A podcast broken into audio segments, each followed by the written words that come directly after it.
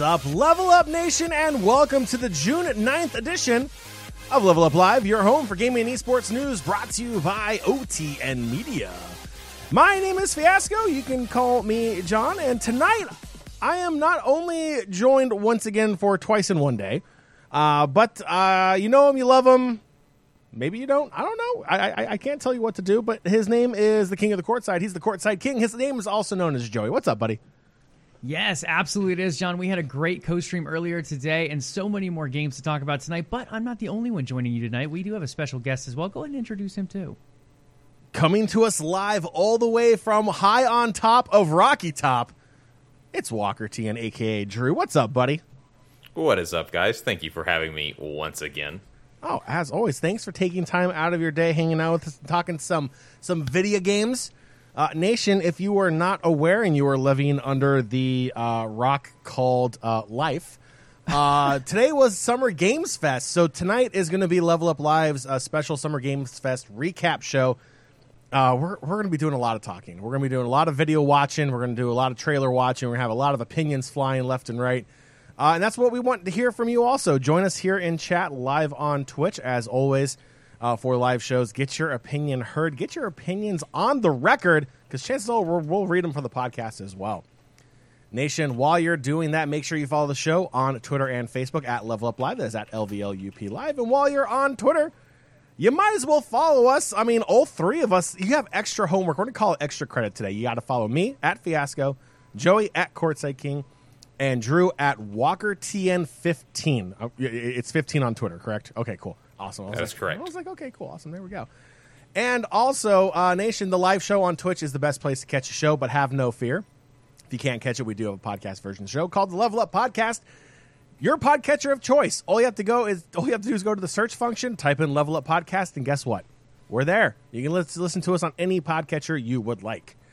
Extra credit also times two, patreon.com slash OTN. If you want to give us more money, fine, go for it. We're not going to complain. Uh, your views, your love, your downloads are enough, though, but so don't feel any pressure for that. All right, Joey. Um, since it's a special show, I, I guess we already know what we're talking about, but can you give us a little bit of a teaser here on uh, what topics we're going to be talking about today? Yeah, guys, we're talking about a lot. First things first, we're going to touch on Summer Game Fest. It happened earlier today. Some of you joined John and I for the co-stream of that. Uh, there were, I don't know, 40, 50 some game announcements, I feel like, that came in in some shape or size. So we'll be touching on a number of those, not all of them, obviously, for time's sake. And then from there, we're going to look at the next seven days or so ahead of different showcases Capcom, Xbox, Bethesda, and so much more. Uh, we have a little bit of a prediction game that's being made. I don't know how much John and Drew know about that, but we'll be looking at that a little bit. And then we'll be diving into some other hopes, dreams, and other thoughts about some of those showcases to come. Oh, we're, we're in a has, has to be hopes and dreams about the showcases. It can't just be hopes and dreams. It has to be. I I mean, you can give us some hopes and dreams too. Uh, what you're aspiring to be, John. You like long walks on the beach, maybe. We can talk about all that too. Why I, not? I, I enjoy naps, uh, especially after long shows. Uh, Nation, we have our topics. We know exactly what we're talking about today, but we cannot start. Of course, we have to talk about the drink of choice, the beverage that's going to aid us through the entire show. Uh, you know what? We're gonna let the guests go first. Uh, Drooby Dooby Doo, what are you sipping on, my sir? Well, uh, being a little healthier, I do have my water bottle here, but uh, on the on the other side, I have some Dalmore 12 year Scotch single barrel. Twelve year. Wow. what There a you go. gentleman. You know Gentleman what? and a scholar. Uh, that is way too classy for this show. I'm gonna need you to leave now. All right, sorry. Uh, good so- to see you guys. Have See fun. Drew. Bye. Uh, Joey, um, I'm gonna need you to one up Drew's classiness because he has taken this. Uh, he's leveled up, level up. I didn't think it was possible, but somehow he managed to do it. Uh, so you're up next. Well, Drew has two drinks. I have three tonight. Oh, okay. Uh, I have a Trader Joe's sparkling blueberry lemonade water. I have my normal 20, 30 ounce water bottle. And then we're back to Aslan, boys. Uh, we have You Call That a Knife. It's a double IPA from Aslan. Big fan of it. So we are drinking that tonight as well. Fabulous. Um, I helped a friend move this past weekend, and uh, one of the things he did not want in his fridge was the gigantic collection of hard seltzers he had. Um, and I didn't realize this because I haven't had this in forever. Uh, apparently, Mike's Hard Lemonade makes a seltzer now. Uh, So, so it is uh, high school drinking behind my parents' back time in a can. Uh, we're we're gonna relive those moments by having Mike's Hard Lemonade again. Have no fear. Also have the bottle of water here. Uh, two drinks because um, I will not need to have to run to the bathroom in the middle of the show now because of it. So uh, everyone else that has three drinks, I wish you the best of luck for the next uh, sixty to ninety minutes. All right, we have our topics. We have our beverages. Joey, kick us off. Let, let's let the marathon flow. Absolutely. I love that you're going with kicking to start things off, John, because that's exactly what we're talking about. Street Fighter 6, it was initially debuted a little while ago uh, at a, I believe it was an EVO event, if I remember correctly. And then from there, we saw more gameplay footage in the Sony State of Play at the beginning of June. But now we have our first character reveal, or at least our first formal one, with Guile coming out. Uh, this one looks pretty good to me, boys. What do you think? Drew, go ahead. Take us away, guest. Uh, so it looked really good. Um, I'm gonna be honest. Street Fighter was never my go-to fighting game. I was definitely more of a Mortal Kombat kid. Um, but it's it looks great. I I can get in and mash some buttons and, and punch some people in the face. I I'm just loving the how it looks like they're really leaning into the the next generation of consoles and, and just how great it looked. Yeah, I think that's the biggest thing. There are definitely graphical improvements. And John, I know you're also a big Mortal Kombat fan, giving us the old finish him during the showcase earlier. Uh, what are your thoughts on Street Fighter Six so far? Uh, yeah, just to reiterate what I said on our uh, co-stream, you know, the one thing I love about fighting games, about how they've lasted the the test of time, if you will. Um, you know, Street Fighter's been around since you know I believe it's the late 1980s, early 1990s was when it really made its initial impact and now here we are in 2022, and this game is still relevant. There's still a uh, diehard fan base. It's a growing fan base. The the fighter community is is incredible. Um, and somehow, even with the advances of technology, they're able to keep uh, these new versions of these games true to the original. It has that feel, but it has that polished look of next gen consoles, of the current power of gaming PCs. And I think that's one of the the, the, the great things about technology is being able to mix that retro with the present day technology and, and put out uh, this game that old school gamers who have played the OG Street Fighter, Street Fighter 2 back on the arcade version of the game uh, still recognize the game. They still recognize their characters. They still will want to play it. Meanwhile, present day generations, millennials and Gen Z who have grown up with Street Fighter have kind of seen it grow and mature as well uh, now have that opportunity to, con- to continue playing a fighter game that they have known uh, and see it grow and kind of get more polished and just advance. I mean that that's one that's that's the biggest takeaway for me with Street Fighter from what we saw today. Yeah, for sure. And I think with all of us kind of leaning more toward that Mortal Kombat side, the other thing to keep in mind is Street Fighter is one of the biggest titles when it comes to esports.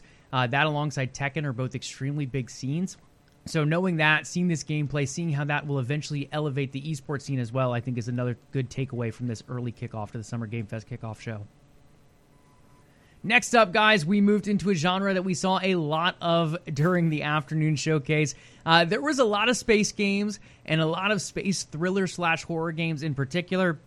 We saw, I would say, four to five of them throughout the showcase, and the next two were back to back. It's Aliens Dark Descent, this one coming later in 2023 followed by the Callisto Protocol, uh, which pretty much looked like a spiritual successor to Dead Space as well.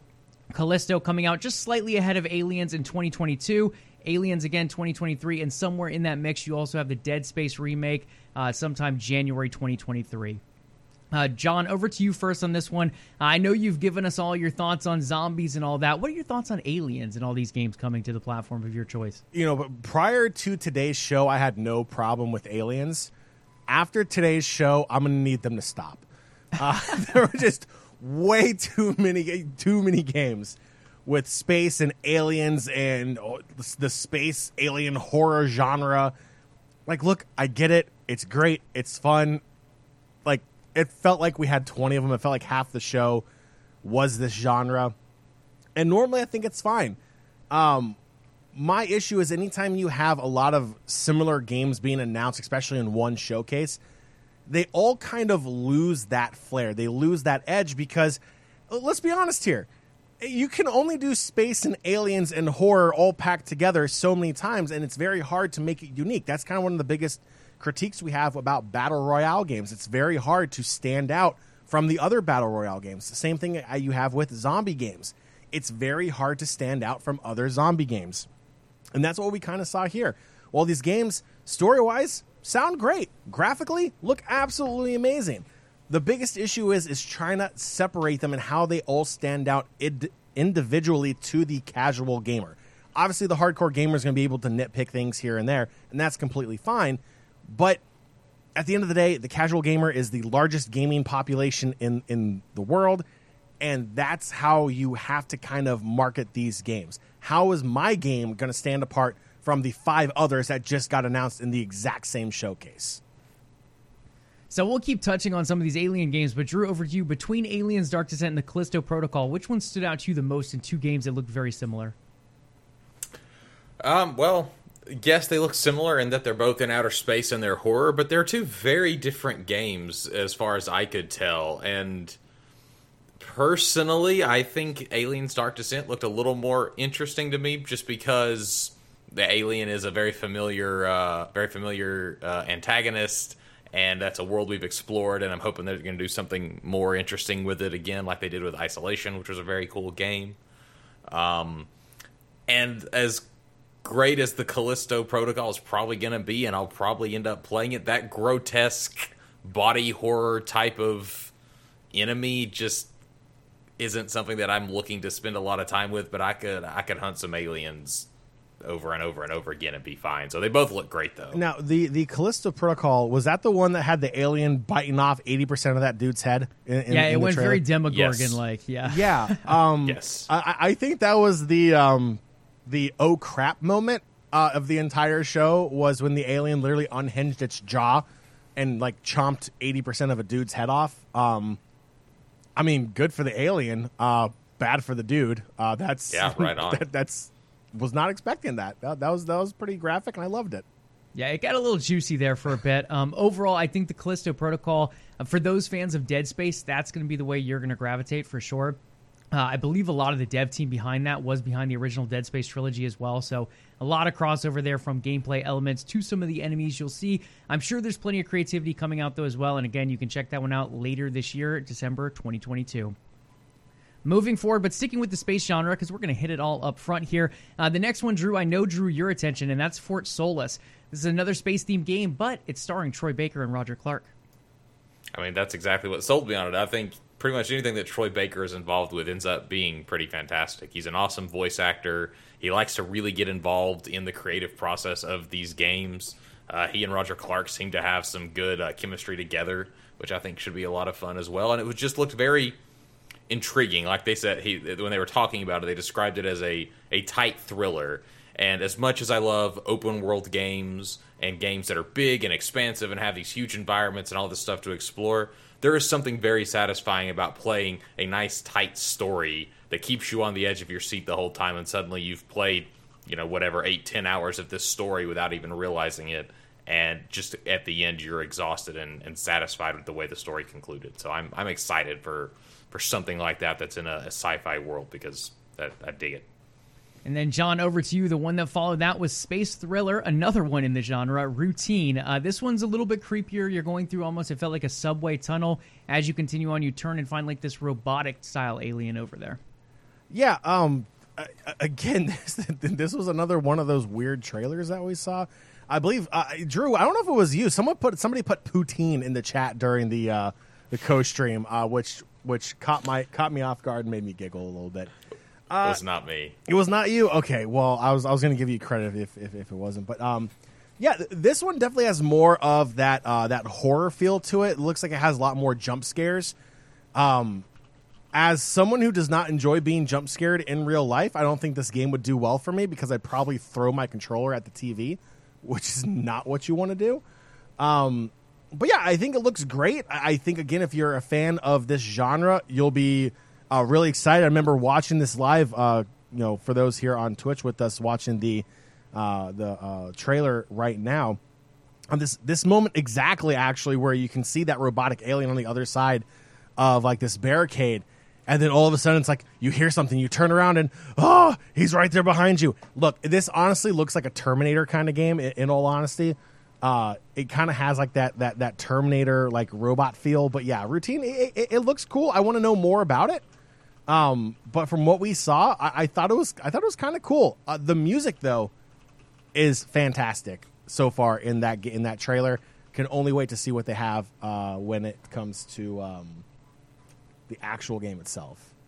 I, I like AI as the bad guy here Yes. instead of grotesque aliens of some sort. There's plenty of that in play in the rest of the games, but AI is a scary villain because it's a very plausible villain with the way things are going for us. super realistic absolutely i mean and I, I think that's one of the things like you mentioned like that's what makes it even scarier is like ever since for those of us old enough to remember y2k uh, the whole thing was oh the, the computers are going to go down on us. They're going to malfunction. That they're going to uh, you know possibly the, the missiles are all going to launch at midnight because the computers don't know what's going on.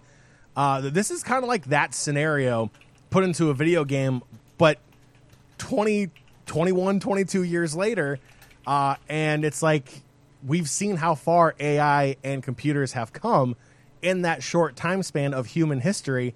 And now it's like you know what it's it's kind of believable computers malfunction uh, i remember uh, my sister had a roomba the roomba malfunctioned and started chasing people around the house so you know that's a possibility uh, and uh, yeah, I think that's what makes it even scarier is that it is more realistic than uh, aliens coming in a UFO and jump scaring a bunch of people in their living rooms.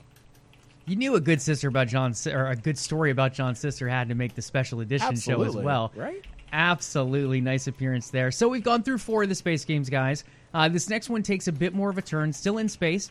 Still plenty of gory combat, but it's a much more well known series, and that's Warhammer 40k Darktide, uh, an award winning co op shooter. Tons of Warhammer games out there, a big following alongside it. This one launching September 13th and also launching directly into Xbox Game Pass. Uh, Drew, have you ever gotten involved in the Warhammer franchise? I see you cheering over there. I got a buddy at work who's really big into the miniatures game. Um, he tried to get me into that with him, but I'm way too impatient to do any sort of model building or painting. But the lore is really interesting. That that world is interesting. Uh, and I did try out Vermintide, and that was a pretty fun game. So this looks really cool. Um, I think it'll be a great way to dive into that lore and experience it without having to spend hours and hours and hundreds of dollars painting some plastic. Um, kudos to you if you've got the time and patience to do that. It's really cool, but I do not. But I love the the franchise, and that lore is incredibly confusing and awesome. time, patience, and money. Those little figurines, they add up. And on top of that, you're buying the paint, you're buying the boards. It is an expensive hobby, but a very cool one indeed. For those who are not going to paint figurines, though, you can dive into this gory action alongside Fiasco, maybe? John, what are your thoughts on Warhammer 40K? Yeah, I- I'm there with Drew. I, I think the lore and uh, the lore is great. I applaud those who play the tabletop version because it is a very expensive hobby and a very time consuming hobby. And like Drew, I do not have the patience for it. Uh, so, so Drew, I, I- feel you on that. Uh, I struggle with the tabletop game that I'm currently playing with some friends at the moment because I'm very impatient. Uh, but yeah, uh, I, I think it looks great. Like if you are not wanting to get into the tabletop version of the game, maybe you're like, okay, I want to know what my friend sees in the tabletop game. I want to learn a little bit more about the lore, a little more about the world uh, that is Warhammer. These video games are are perfect for it because guess what? You don't have to paint these these figures in game. Uh, there might be some character customization. You never know, and if you're like me, that will take you 20 hours just to get through customizing how your character looks uh, before you even get to the gameplay. Uh, but nonetheless, I mean, it, it's a great opportunity to dive into the world of Warhammer through a video game uh, that is not going to cost you hundreds of thousands of dollars or painting plastic figurines. There you go. Save your money, try the electronic version, or try that $1 sub to Game Pass. You can go check that out when it drops again later this year in September. Next up on our agenda, boys, it was a long look, somewhere around four to five minutes of gameplay of the Modern Warfare 2 campaign. For the veterans of the Modern Warfare series, if you remember all the way back to Call of Duty 4 Modern Warfare, the original real kickoff to Modern Warfare for the Call of Duty series, there was a map, or I believe it was a mission as well, called Wet Work. Uh, this definitely had wet work vibes to it. You're on an oil rig style ship. There's shipping containers all around. It's raining. Go figure. Wet work, rain. It just kind of layers together. Uh, overall, the graphics getting a bit criticized here. I'll say they're not incredibly impressive, but from what I've heard, this is also alpha footage. It's still early on. The polishing is still coming before the release in October. From what I saw, minus the graphics that need a little bit of polishing, I think the gameplay looks good. The gunplay looks good. The water animation pretty solid. Uh, the faces in particular, and chat mentioned this during the co-stream, look really good to me as well.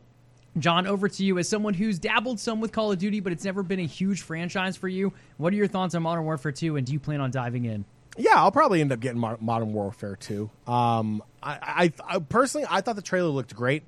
Uh, I'll, I'll, be completely honest. I, I, think we as gamers are getting a little too nitpicky when it comes to to graphics, uh, especially in trailers and gameplay announcement videos. Uh, because let's be real here, at the end of the day, like you said, Joey, this was alpha footage. They're not going to put that out there. Like, if I was to pay full price of sixty dollars for this game, I'll be honest, I'm completely satisfied with the graphics I see on screen. I'm not going to be the person that sits here and absolutely slams a game because one blade of grass might look a little bit more square on the end than it does round. Uh, I, I feel like people are just getting a little little too comfortable hiding behind their their keyboard and their uh, cell phone, uh, putting these criticisms out there. I mean, the, these are multi million dollar games that take years to develop and fine tune. Uh, let's take a look at Modern Warfare or any Call of Duty from 10 years ago and compare it to this trailer right now. Uh, it's a massive improvement for 10 years. So, as far as I'm concerned, I was completely satisfied with this. I love the gameplay footage. Uh, it definitely has that Modern Warfare Call of Duty feel to it. Everything about it, from the level style to the uh, to the guns to how it looks like everything uh, works mechanically in game. It feels like I said on the co stream like a Call of Duty game. Obviously, we'll find out once we have the controller in our hand playing the game or mouse and keyboard. We'll definitely get that better feel for it. Uh, but I was super happy with it, and I think a lot of people should be super happy with it because it's exactly what uh, Call of Duty fans want to see in this trailer. Yeah, absolutely. You showcase some clamor here as well, climbing up on different crates. There's some other mechanics they didn't show, like swimming is supposedly in here as well, uh, as well as some others that they haven't quite revealed as of yet. Again, the water looks fantastic to me. I think that's one of the coolest parts. The containers moving as well. Uh, Drew, as someone who's dabbled with Call of Duty yourself, what are your thoughts on this campaign reveal? I think it looks amazing. Um, the modern, the original Modern Warfare Two was probably the last Call of Duty that I really dove into and played the campaign and the multiplayer for a significant amount of time. I've dabbed in a couple of the other ones since then, but this looks amazing. Um, I'm going to echo exactly what John said that like there's a very vocal minority of people on the interwebs that uh, get very upset about things like a couple missed frames or yeah some the the water's not reflective enough or something insane like that. I think of the puddles from the Spider-Man game that people freaked out about getting removed from the game because they said it, the the theory was that it couldn't handle it graphically. Like people are insane. I think this looks awesome. The action looks intense.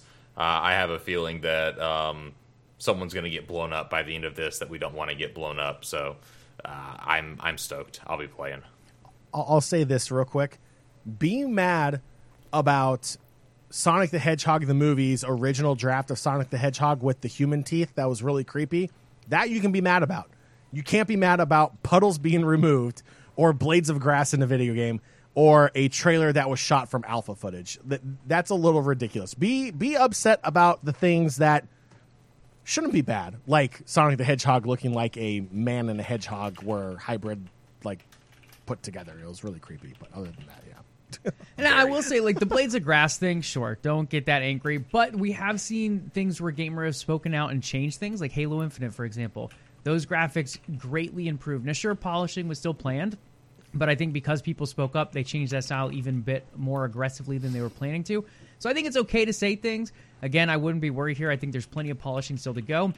And it has like 10 studios working on it, plus other support studios as well. So it'll look fantastic when it does eventually come out. And again, guys, are you playing Call of Duty to look at the puddles or are you playing for the gunplay? And I think that's something else to keep in mind here as well. This game should be fantastic, and I think it'll go on to be the highest selling Call of Duty game of all time.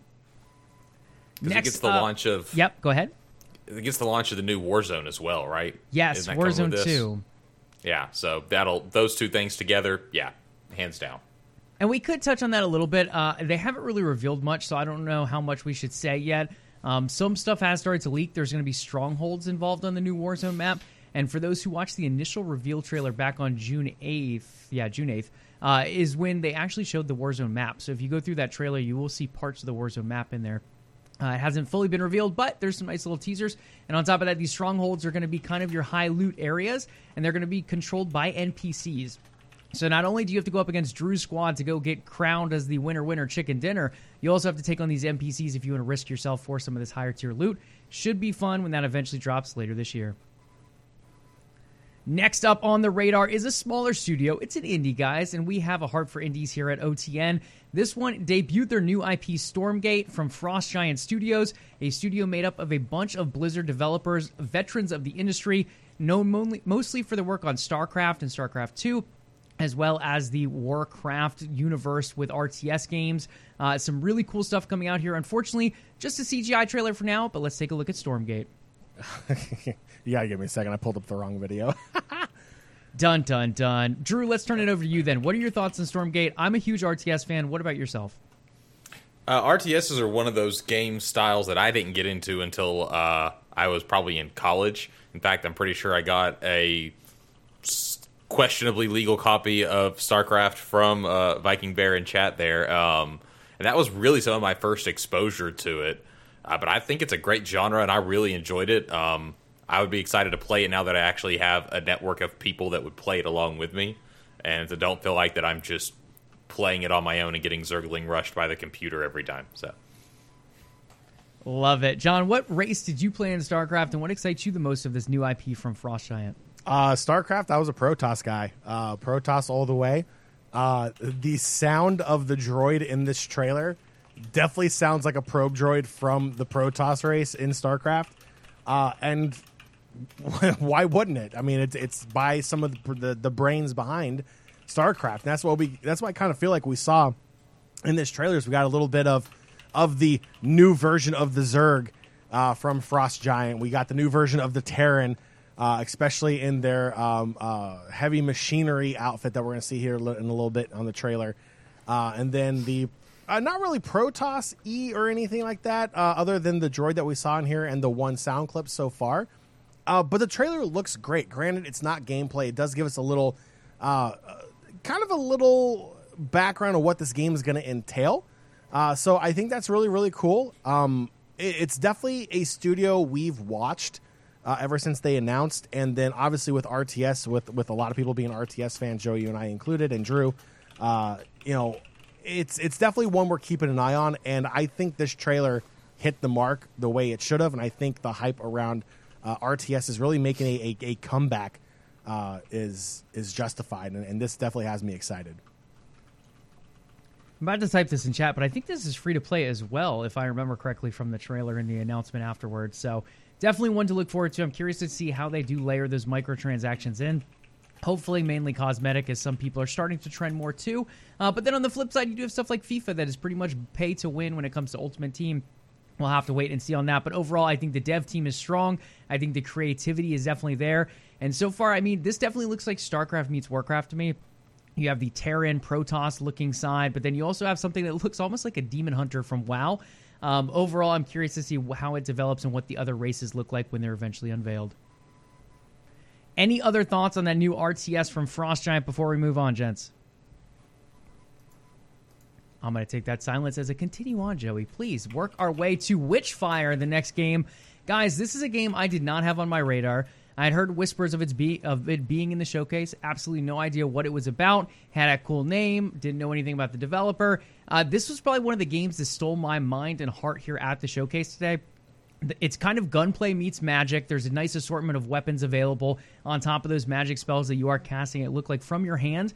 On top of that, guys, this might have been one of the best graphical looking games at the showcase today as well. Drew, over to you. What are your thoughts on Witchfire?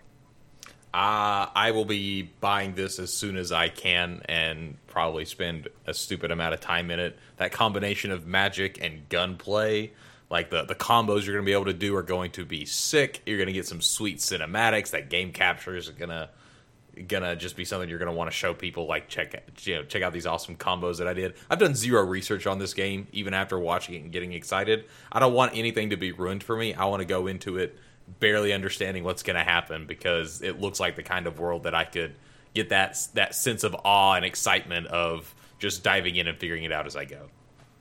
I mean, this game looks beautiful. Uh, it's an upcoming first person shooter video game developed by Polish independent studio The Astronauts. It's made for Windows, or Microsoft Windows rather, or PC in this case, at least for the early access period, which starts later this year. Uh, guys, for an indie studio, this is probably one of the best looking games I've ever seen. Absolutely amazing AAA level graphics. John, over to you on this one. What are your thoughts on Witchfire, and will you be diving in as well? Uh, so yeah, when when this was uh, shown on Summer Game Fest, I think this is I think this is the game that took everyone by storm or, or caught them off guard, uh, and rightfully so. Like, like, you said, Joey, and I think you know Drew mentioned as well. Graphically, this game is absolutely insane. Uh, I believe the comment I made during the co-stream was, "Oh, well, I only have a 980. You know, RIP to my computer. I'm not going to be able to run this, but thank you know, good thing I have a Series X I can run it on." Because uh, this game looks amazing. Uh, the gameplay looks fantastic. That combination of magic and, and gunfire that we've touched on uh, already uh, is it's awesome. And just seeing this gameplay footage uh, yeah i think i'm with drew. I think i'm going to be getting this uh, asap as, as, soon as they're able to to pre-order it. Uh, probably getting it unless it shows up on game pass magically. But other than that yeah i'm i'm pretty much there with drew getting it day one. I mean, it just looks so good. Like such a combination of different guns available, from muskets to pistols to shotguns. Really cool looking enemies. You have crossbows in there as well. On the spell side, there's some like electrifying, shockingly amazing lightning spells. You have fire setting people ablaze. I mean, there's just so much going on, endless action. It kind of has that Doom action appeal with a little bit of a slower pace. You have some nice speed up skills in there. I'm curious to see what else comes and what kind of story is based here uh, when Witchfire does eventually launch. Next up on our list is going to be American Arcadia. Guys, if you've ever seen The Truman Show, for those who are a little bit older there in the audience tonight, as well as listening to the podcast later down the line, uh, this game to me is practically The Truman Show. It's made by the same dev and publishing team behind Indie Heartthrob Call of the Sea. I was a big fan of that game. I believe it launched in it was December 2019 or 2020 if I remember correctly. I want to say 2020. Really cool, uh, it's kind of Lovecraftian type of game there. This one looks like it has an intriguing story to it. Not too much given away yet, but you're definitely surveilled, and it's definitely one to look out for. John, what are your thoughts on American Arcadia? So for those here on Twitch, this this uh, female avatar that we just saw is giving me mad Dolores Umbridge vi- uh, uh, uh Umbridge vibes. Pardon me. Uh, throughout this entire trailer, and I think that's the reason why like this this trailer really triggered me uh, the entire time because nobody likes Dolores. It's simple as that. Uh, yeah, Truman Show I think is spot on. Uh, instead of uh, one person being the star of the show, it feels like it's this entire town. Uh, it, it's reality TV on crack, if you will, is essentially what I see the Truman Show and and this really kind of being. Uh, which the scary thing is, like this one day is actually a real possibility. Also, uh, that people can be born into a TV show that that society watches for entertainment it seems a little ridiculous, but when you take a look at the current state of reality TV, it doesn't seem that crazy to think about. Um, I might check it out. Uh, I think it's one of those cool. I don't know if I'm going to say it's a game that you want to casually play if you're looking for like an easy, laid back game because I have a feeling that this game would be anything but that. But uh, but yeah, I, I'd be down to take a look at it. Drew, what are your thoughts on American Arcadia and being watched as you play the game in the game and outside?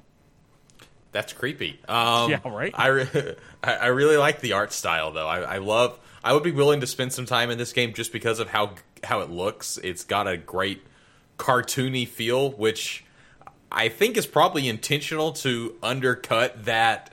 Um, oh, what's the word I want to use? Not hostile, but like that that kind of ominous vibe of you are trapped in this world, and now that you know it, they're coming to get you. Like the the, the, the very nice cartoony style is set to make you feel a little more at ease until they catch up to you. Um, I I could see me playing through this one at least once. I don't. I'm guessing based on it what it is, it's not going to be too long of a game. Uh, at the very least, I'll probably watch someone else play it and maybe just you know enjoy it through them. That's almost like Inception. You're watching someone else play a game while they're being watched. I mean, there's a lot of watching going on there, but definitely want to check out, guys, if you're interested. American Arcadia uh, by Out of the Blue and Raw Fury. Next up, guys, I was going to have you do your best zombie impressions, but they threw us for a loop. It wasn't Dead Island 2, but Goat Simulator 3. Skipping Goat Simulator number 2, it's not a thing. Uh, it took the internet by storm, trending all afternoon. People are trying to find where Goat Simulator 2 was. Well, guys, it's non existent, but this one did make its way onto the stream. A nice little baw here and a baw there. Drew, what are your thoughts on Goat Simulator 2? Will you be diving in with your goat friends into this one? I feel so vindicated that there's not a Goat Simulator 2. Like, I didn't play the first one. I watched videos of people playing the first one, and I thought it was hilarious. And I just assumed I missed the second one in there, even though I feel like that would have been news. Um, if it goes on Steam sale or something, I can see me picking this up and, and goofing around in it a little bit because it is just dumb fun that you can be extremely ridiculous in. You know, if I can get it for five or ten bucks, why not? I can spend some hours just goading around. Goading around. You love to see it. John, you're not escaping this one, though. I need to hear your best goat noise before you give us your thoughts. No. There's my best goat noise. Um, you know, this trailer might be one of my favorite trailers I've ever seen, just of because of like how ridiculous this entire thing is. Uh, a guy starts out by sniffing his armpit before he goes on a run on a boardwalk, uh, which number one is cringy enough as it is, and then goats start attacking. Uh, whether they're uh, headbutting you off of the boardwalk into the river, whether they have lasers strapped to their freaking heads, uh, or whether you know they're shooting rockets as you are par- parasailing through the skies. Uh, it, it's ridiculous. I I've seen people play it also, uh, OG goat sim, if you will. Um, but I I don't think I'd ever actually want to spend real money on this game to even try it out. I, if someone wants to uh, gift me a copy of the game, maybe. If someone wants to give me a gift card for Steam, maybe. Um, but I will not actually spend money on this game. Do you think that this is going to let you uh, play with a bunch of people at the same time? The way it here at the end, all four goats are staring at the guy. Do you think it's going to be multiplayer where you can all be in there doing your thing as goats? Probably. I'm pretty sure this is four player co op. And I'll be honest, no. Co-op seems like a strong word. Four player chaos. Um, I just looked up goat noises too, boys. That's a rabbit hole I never want to go down again. Uh, not going to try to replicate that here, but it is definitely an interesting Yikes. one. Uh, Goat Simulator 2, in case you missed it, again, it wasn't a thing, but Goat Simulator 3 is coming, and it's coming this fall, gents. Get your whinnies and your nays and your baas and whatever you want to make goat noises with, uh, as well as your rockets and electrifyingly awesome guns and all different things these goats will be carrying along with them as they go after Stinky Armpit Boy on the boardwalk this fall. Stinky Armpit Boy. Is that the official name? That's what we're calling him. I think I like he it. just dubbed it from. I mean, who sniffs their armpit before they go on the run too? Like, what is going on? Who here? sniffs their armpit after the run, Joey? I mean, some people probably should, if we're being honest. But hey, uh, next up, Marvel Midnight Suns, guys. Marvel games always in the news. Uh, this one in particular, we got another really cool CGI trailer, but still no signs of gameplay, and it releases just a little bit later this year in early October. Uh, for those who don't know much about this game, it's made by a bunch of developers who are behind the team at XCOM, uh, the Alien Tactics franchise. It plays similar to Gears Tactics for those who dove into that, maybe on Game Pass. Uh, overall, I think the game's going to be cool, but a lot of people really have no idea what's coming. They think it's going to be this action adventure style game, and it isn't. It looks really cool in CGI, but the gameplay is definitely going to be different. John, over to you for your thoughts. You're a big Marvel fan. Are you a big Tactics fan as well? Uh, we'll find out. we, we will find out. I, I play a little TFT every now and then for League of Legends. Um, but yeah, uh, like I said on the co stream, I will definitely give the game a shot. Uh, the fact that we still don't know what the game is actually going to look like or how it's going to play, I, I think is is kind of a. I'm not going to call it a red flag. I'm going to give it a yellow flag. I'm going to give it a caution, uh, just because it just adds a lot of question marks to, to like what are we actually going to see? How's this game actually going to play? Yes, okay, great. We're seeing everyone's favorite characters in here. Uh, I'm a big Spider-Man fan, so you obviously have my attention anytime Spider-Man shows up on screen. I'm paying attention. I will give the game a download, but will the game be good enough for me to keep? It's a great question. We'll have to find out, and um, I could probably give you an answer if you gave me a little uh, in-game gameplay there, Marvel. I'd appreciate that. Drew, over to you. I know you're a big superhero fan as well. What are your thoughts on tactic games? Did you ever get a chance to play something like an XCOM or Gears Tactics? I did Gears Tactics, um, and I, I really enjoyed it too. It's one I need to go back and finish. Um, and then slightly different versions of tactics games, but I was also a big fan of some of those top-down tactics games like Advanced Wars or Fire Emblem. So it's you know it's a little different, but the same idea of got to strategically move your folks and being outnumbered and endlessly restarting because a character that you really like died for the fifth time because you stopped paying attention. Um, I, I I'm with John though. I want them to show me the gameplay. Like I'm really excited that they keep revealing new characters, like seeing Evil Venom and Spider Man here. That was awesome, and that gets me really pumped that they're going to be in the game. I'm already picturing Spider Man having an ability to pull an enemy closer to him, or for him to pull himself away from an enemy. Who knows which one it'll be, or both. But I, I need to see what it's actually going to look like because as much as I love superheroes and as much as I enjoy these these type of tactics games, if it goes from looking like that in the trailers or cutscenes to looking like Fire Emblem, for an example, I'm out. I'm I, I can't. I need it to at least be similar enough. Gears did a great job of that with tactics of going from the gears that we know in the cutscenes to still very much gears in miniature form for the the actual gameplay. And if they can do that, great. But I need to see it. And that's the key to me. Like, I mean, we're what four or five months out. I'm not going to do the math there, but in October, early October is when this thing is supposed to launch, or I believe it's like fall, maybe even September. Uh, with that being said, the fact they're not showing gameplay makes me nervous. Uh, it makes me nervous that maybe the game isn't polished maybe it looks completely different and they don't think it's going to sell well enough based on the gameplay itself. So I'm anxious. The Marvel name in and of itself will definitely carry it one direction, and that's going to be a positive direction. But will it last? Will it stand around? Uh, we've seen some Marvel games not quite do very well. I mean, just recently, Marvel Avengers. That game had a lot of hype initially and has kind of fallen flat after launch. I'm curious to see if this is another one here over from 2K. Next up is Cuphead, the delicious last course DLC, the final DLC for Cuphead, uh, a game that really took the world as one of the top indie games in its launch year. Really cool graphics, very old Disney Mickey Mouse style graphics, uh, really cool 2D platformer. Uh, difficult to play though. For those who don't know, this is a game that frustrates me quite a bit. Absolutely love it, but it is one of the most challenging games I have played. Drew, over to you. Have you ever had a chance to play the original Cuphead? And what are your thoughts on this new icy level expansion? So I haven't actually played it. This is one of those games that uh, came out while I was still working at GameStop when I first moved, mm. and it was on sale, and so I had a chance to buy it. And I was like, "Oh, I'm going to love this game," and I bought it. And I went home and I downloaded it. Never launched it.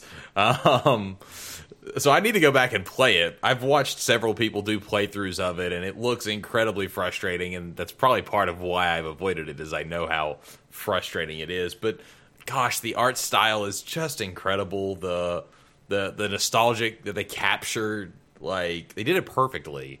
So I'm glad I gave them my money to support it because I think it's awesome. I should just really actually go play it now. Um, I didn't realize there was still a DLC to come out. So when when you all were talking about it being revealed, I was a little surprised, but definitely good value for the money there with this game. You can get hours of torment and sadness out of it.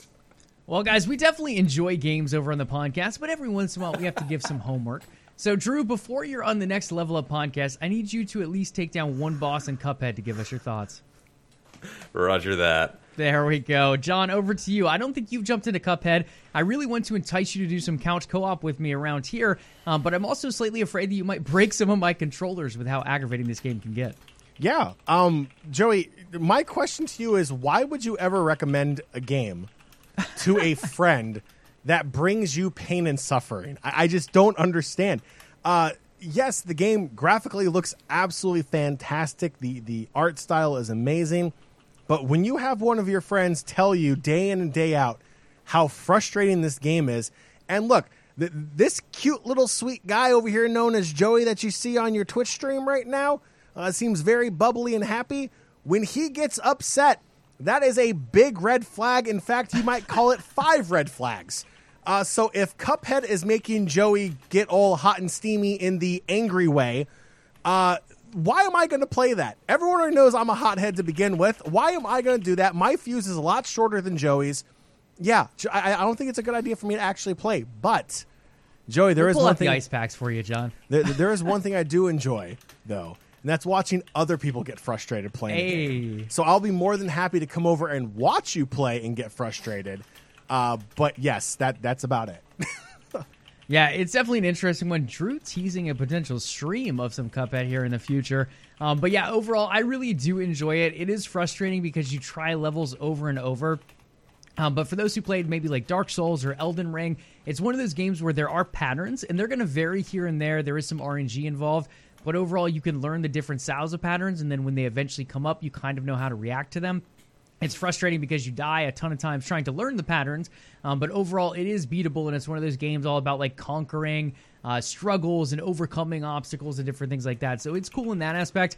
Uh, it's definitely, uh, even on the normal mode, it is very difficult to beat.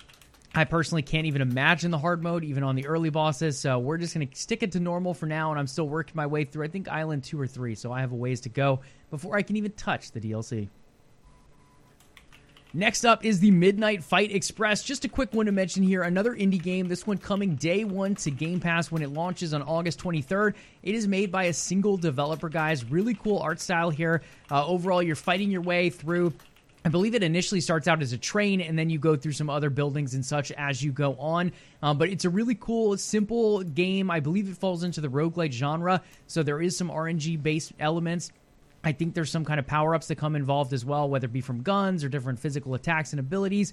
Um, but this is one to look out for and one on my top 2022 indie games list. Drew, over to you. Any quick thoughts here on Midnight Fight Express? Is this one you're looking forward to, or just one you want to kind of watch from a distance? I think it's one I'll play. I do remember it being on that list that you published earlier in the year. Um, it sounded cool then, but seeing it now, it definitely looks like a fun time waster um, and a good time. So I'll check it out. Cool, John. Especially any on thoughts Pass. on Midnight Fight Express? As Drew said, it is coming to Game Pass. It launches in August. Are you going to be picking this one up and throwing some fists?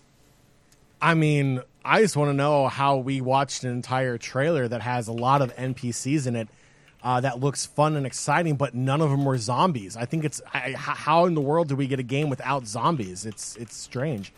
Um, yeah, you know, I, I I probably won't get it at release. I'll probably watch gameplay, watch other people play it a little bit. Uh, definitely not my cup of tea when it comes to games, but I would give it a shot based upon seeing a little bit more from the game. So we'll keep an eye out for that one. The next one, guys, play your Ooh Senpai cards because we do have some nice anime style games up next. Honkai Star Rail, the new mobile game from Hoyoverse. I believe this one may hit PC as well. For those who don't know who Hoyoverse is, they are the dev behind hits Genshin Impact and Honkai Impact 3, uh, or 3rd rather. This is going to be another game in that similar genre. Similar to the same world as Honkai Impact 3rd, but on top of that, it will be a turn based combat. And then following that, we also got a look at Zenless Zone Zero, also from Hoyoverse. This one a little bit more Genshin Impact, kind of meets a Nier Automata style blade fighting. Overall, both games look intriguing to me. Not typically the genre I dive right into. At the same point, they're both somewhat intriguing, even though there are some gotcha mechanics involved.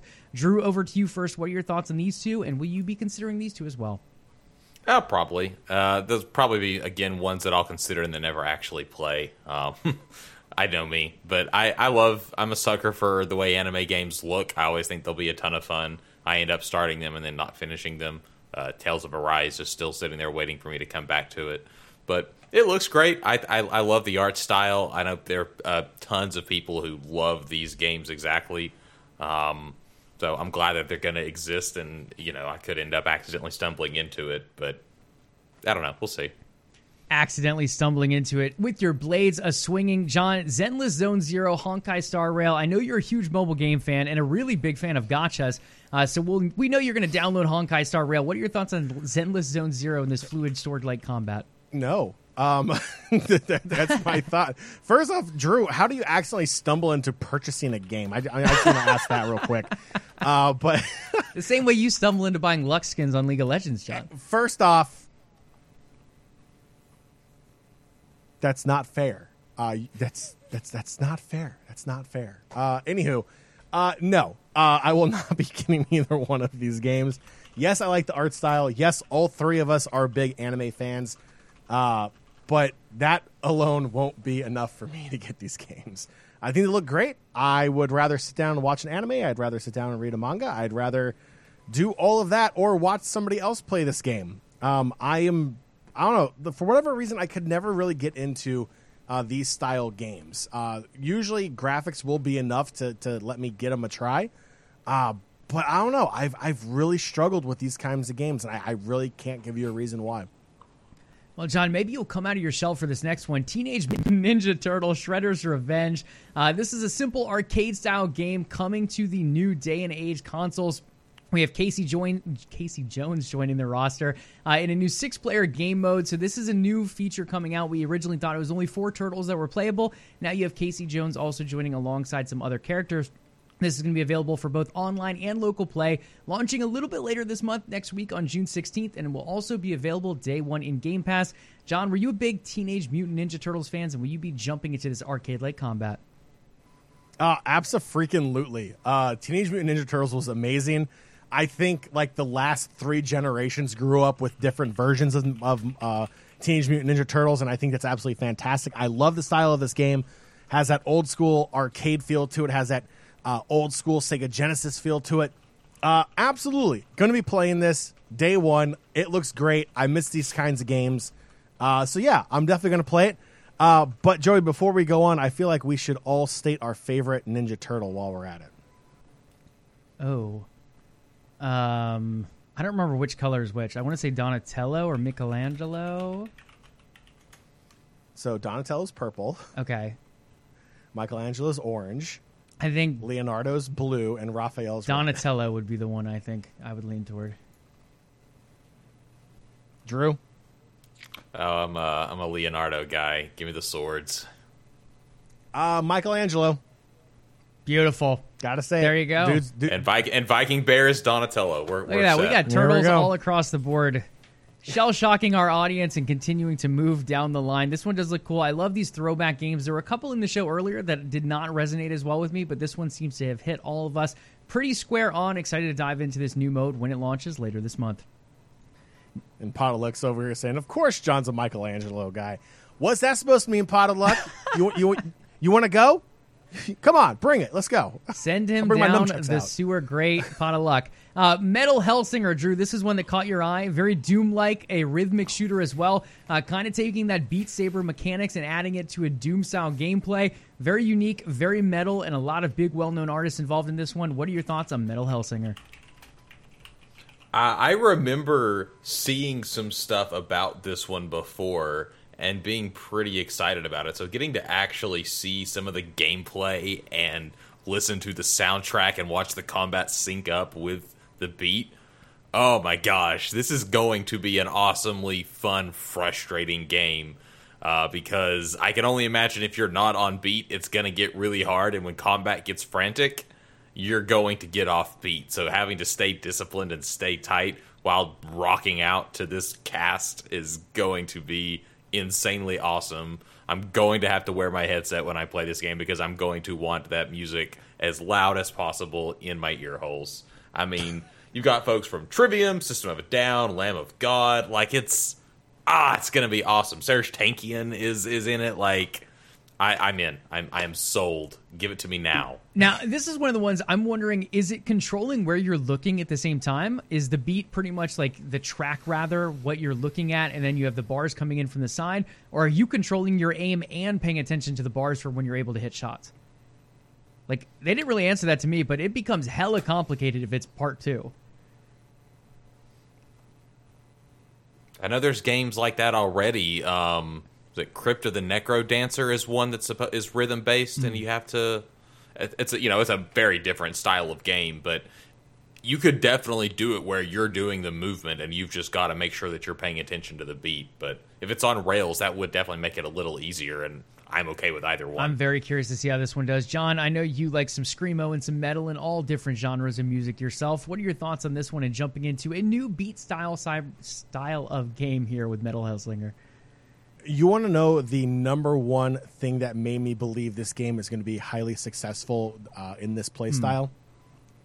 If you take a look in a at this amazing person we have here on screen right now, that is a metalhead that is a metalhead who is developing a video game who understands what music can do and what music can power people through.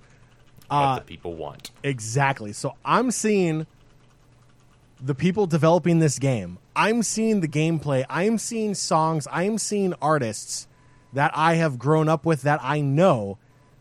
And the only thing I can think of is this game looks great.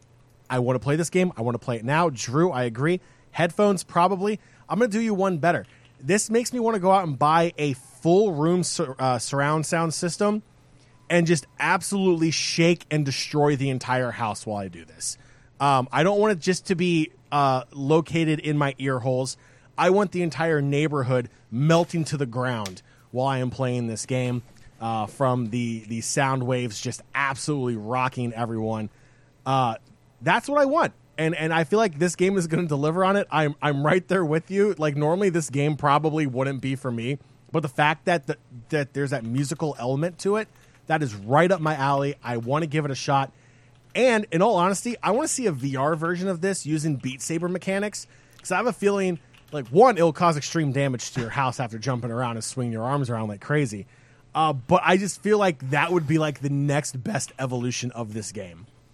Definitely one to watch out That for. just- really cool stuff. Drew, what are your final thoughts here on Metal Hellsinger? I need it in VR. I will buy a Yes. VR headset for that. I am I'm ready for this game. I think there's a demo out now and I'm going to go find it. You love to see it, you love to hear it, and you love to keep an eye on this one when it does eventually launch. Next up, this is another indie game that stole my heart right alongside Witchfire. Another one I was expecting in this particular case, but not to expect looking this amazing.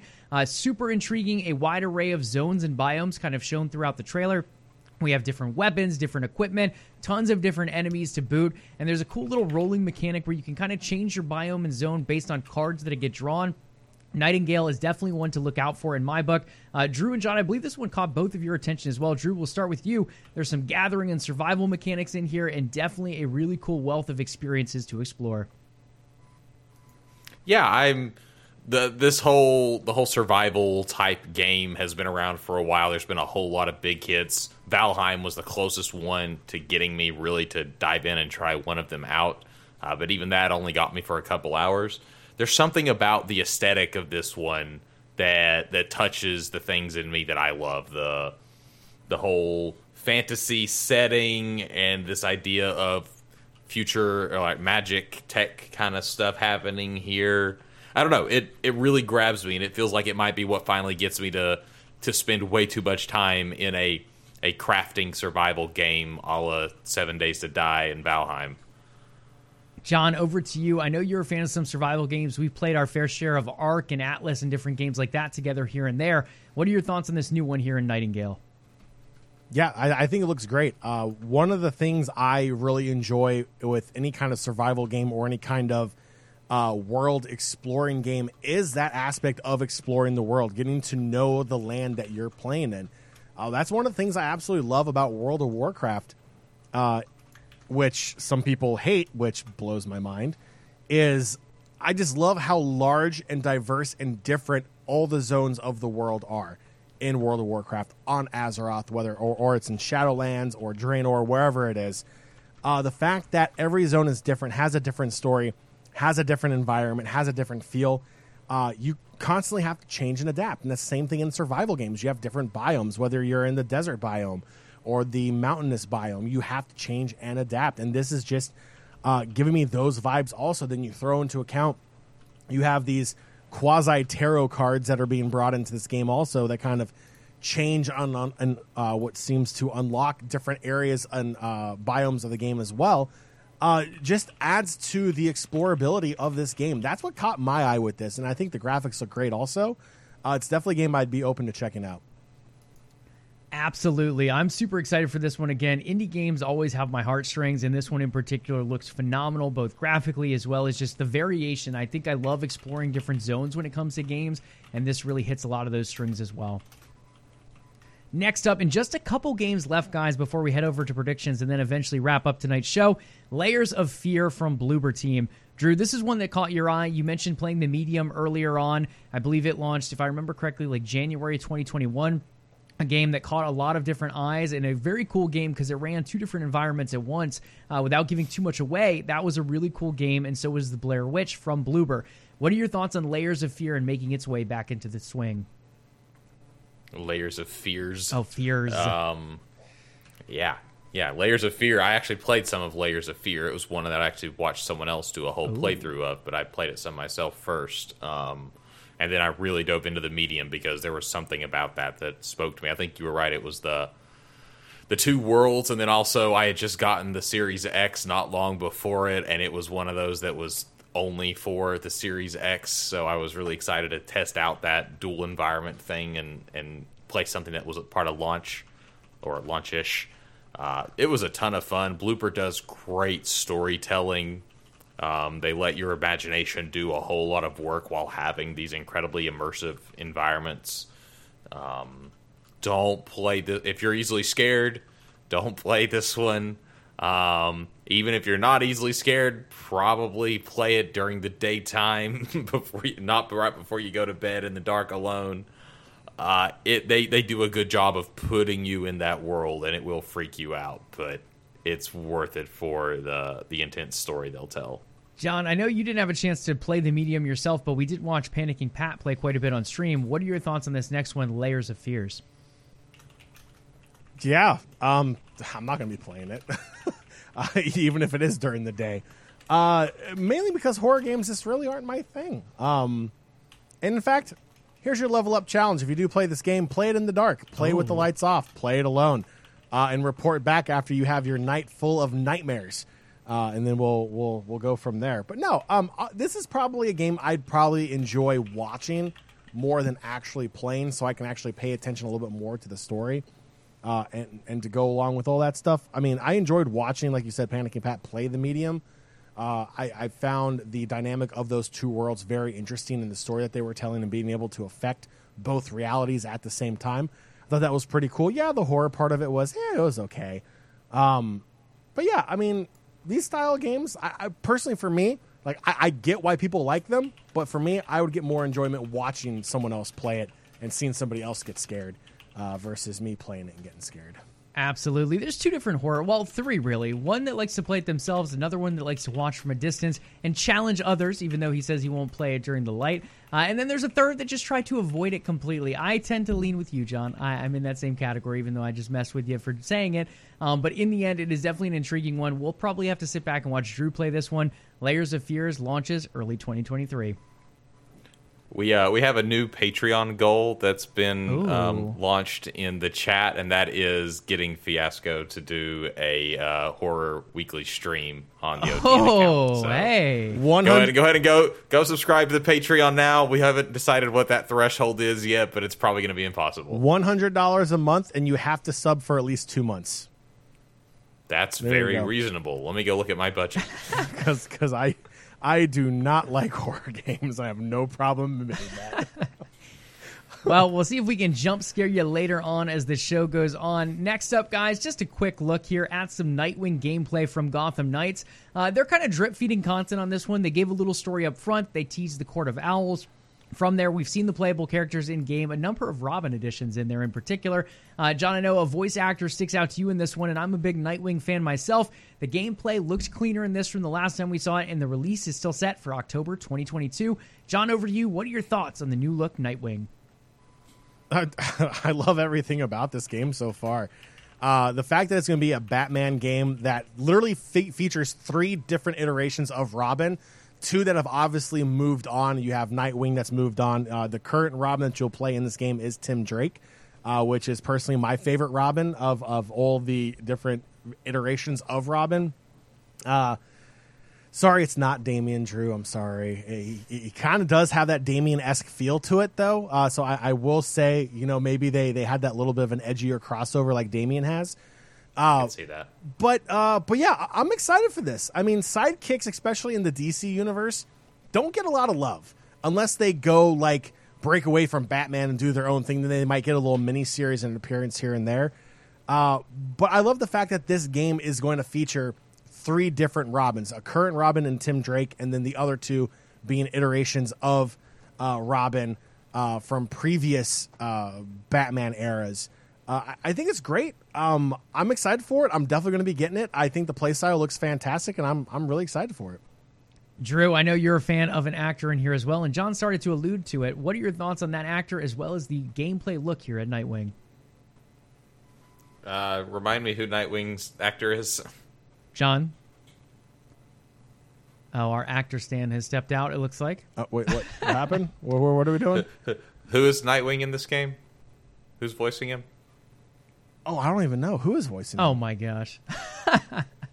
well, John, This is the content that you come Wait, here hold for. up, hold up, hold up. John looks that one up. Drew, what are your thoughts on the gameplay of Nightwing? Uh, actorless uh, involved here, but at least the gameplay we did see quite a bit of Nightwing. What are your thoughts on the fluidity of that combat?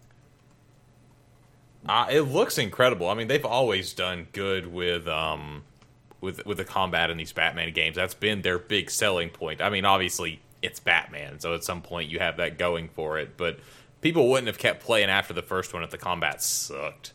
Um, so it they've done a good job of adapting it. It looks like to each of these characters just a little bit, so each one feels different enough. But um, yeah, it, it looks great. Honestly, though, I'm more intrigued story wise for this game.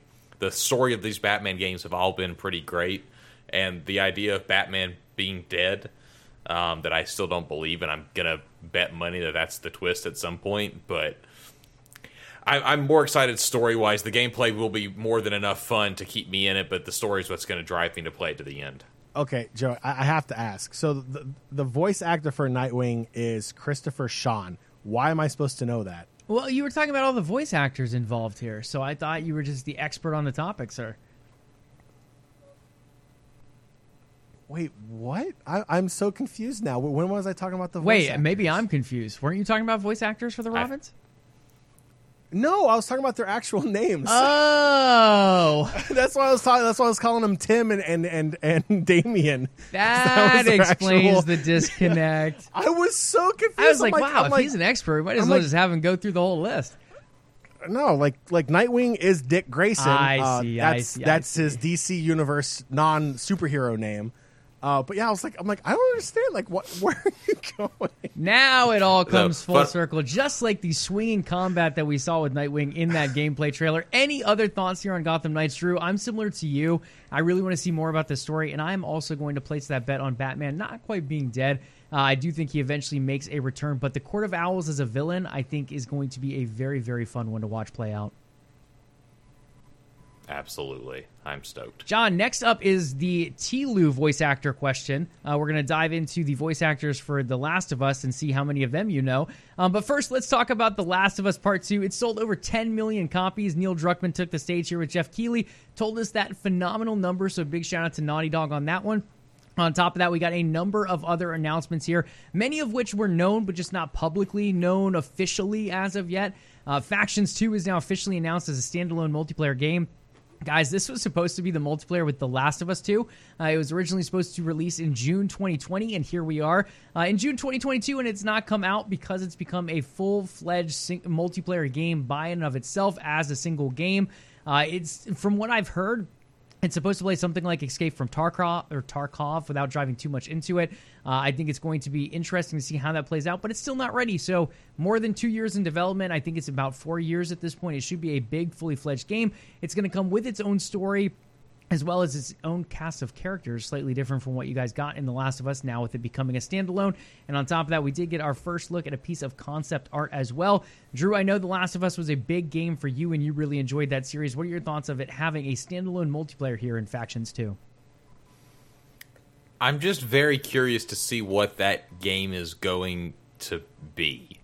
I don't I don't know. It's I know what Escape from Tarkov is, but I just I can't wrap my head around The Last of Us as a property being a multiplayer game like that.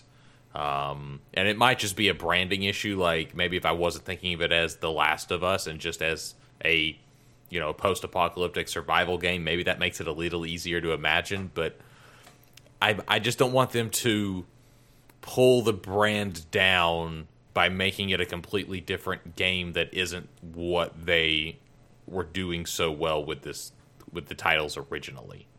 Yeah, no, I think that's a fair argument. I mean, Naughty Dog and really Sony in general has been known for those single player stories, action adventure games uh, built around these rich story elements. And taking that with a multiplayer spin is something new, not only to Naughty Dog, but to Sony as well. I think they'll do a good job with it. Again, like you're saying, it's not the first thing I associate Tilu with. When I think The Last of Us, I think this deep, rich story, I think these amazing characters, and it sounds like some of that will be present here in some way or another in the multiplayer aspect. But on top of that, I didn't think the gameplay, as far as the guns, were that anything stellar. I thought they were good. I didn't think they were amazingly stellar. I was there more for the story. So that is something I'm curious to see. Again, it's been years in development, so I'm sure they've worked through that. John, what are your thoughts here on Factions 2? I just want to know what your guys' reaction is going to be when they drop the battle royale version of The Last I of mean, Us. Escape from Tarkov kind of is similar. I'm not going to lie. yeah, I mean, the name uh, is perfect. You are the Last of Us. Hey. You win. There you go. Yeah, I mean, so I don't know. I, I I think I'm I'm think I'm there with you guys. Uh, you know, th- this is a, a a game title that is known for its single player story. It's known for its gameplay. It, doesn't really scream multiplayer game to me. Um, but I feel like as gamers, we have to give them a benefit of the doubt with just how impactful this game was on the gaming industry and gamers uh, in general. So I feel like they get the benefit of the doubt until it's proven to be a bad game. Uh, again, like for me, it's one of those games where I'll probably wait to see what other people uh, think of when they play it. I'm not going to go out and drop 50, 60, 70 bucks on a game that I'm kind of like eh on. So uh, you know, I'll watch it, but uh, we'll we'll see how it pans out. But but I, I am a little hesitant with the idea of a multiplayer version of The Last of Us. Um, but at the same time, I, I feel like it has a possibility to work. And this is one I think will be a live service game if I had to guess. So I think it'll be free to play, releasing on PlayStation and PC. But again, just a guess there, not 100% sure. We'll have to keep an eye out. On top of that, we got a couple more updates to wrap up Jeff Keighley's show. The Last of Us on HBO. We knew the film was being done. We knew there was a series in the making, but now it is wrapping up filming soon. We got a few looks at some new photos there. Uh, we have Pedro Pascal from The Mandalorian coming in with his helmet off in this one, uh, as well as some other great casting throughout. I'm excited for this series, Drew. I know you are as well. What are your initial thoughts here on The Last of Us for HBO?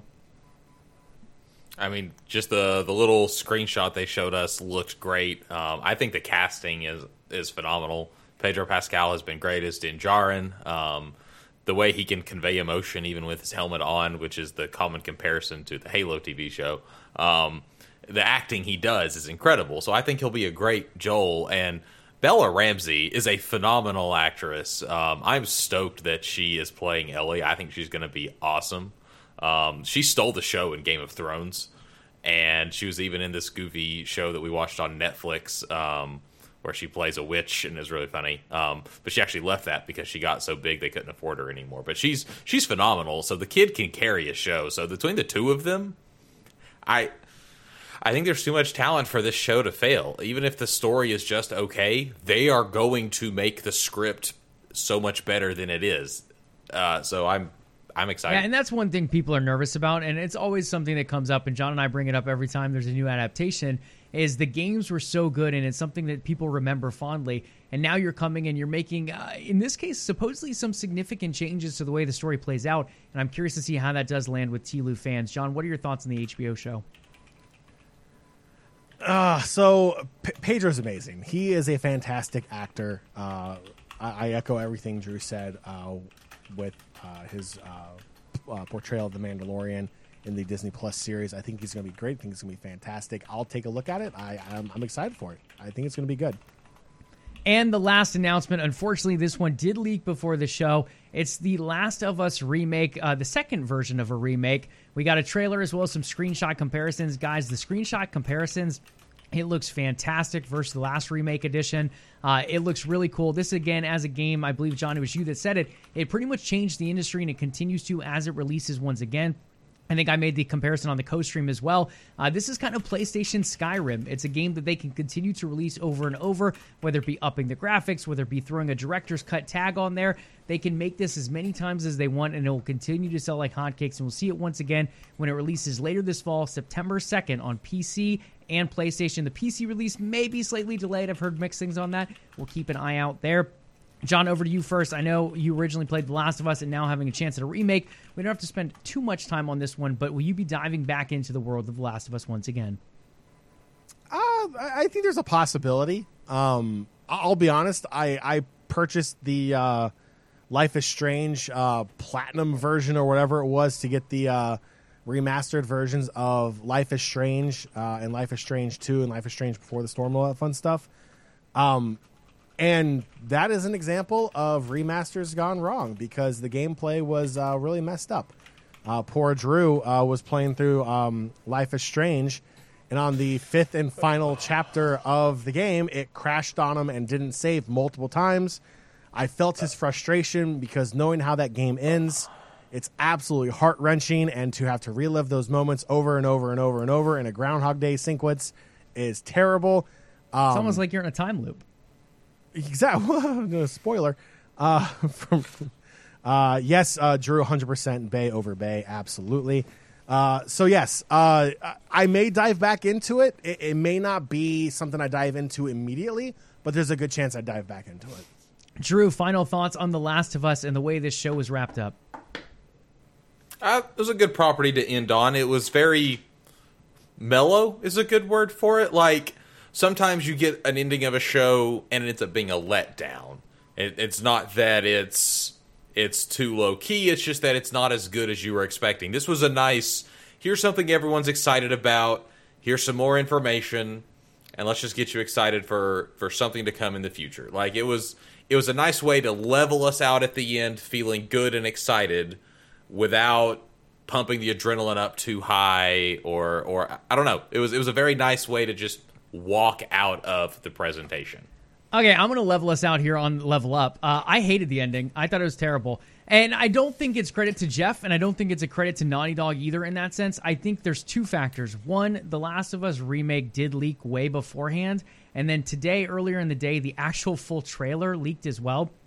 So I think that kind of takes some wind out of the sails. A lot of people in chat, both on YouTube and Twitch, were super disappointed by the ending.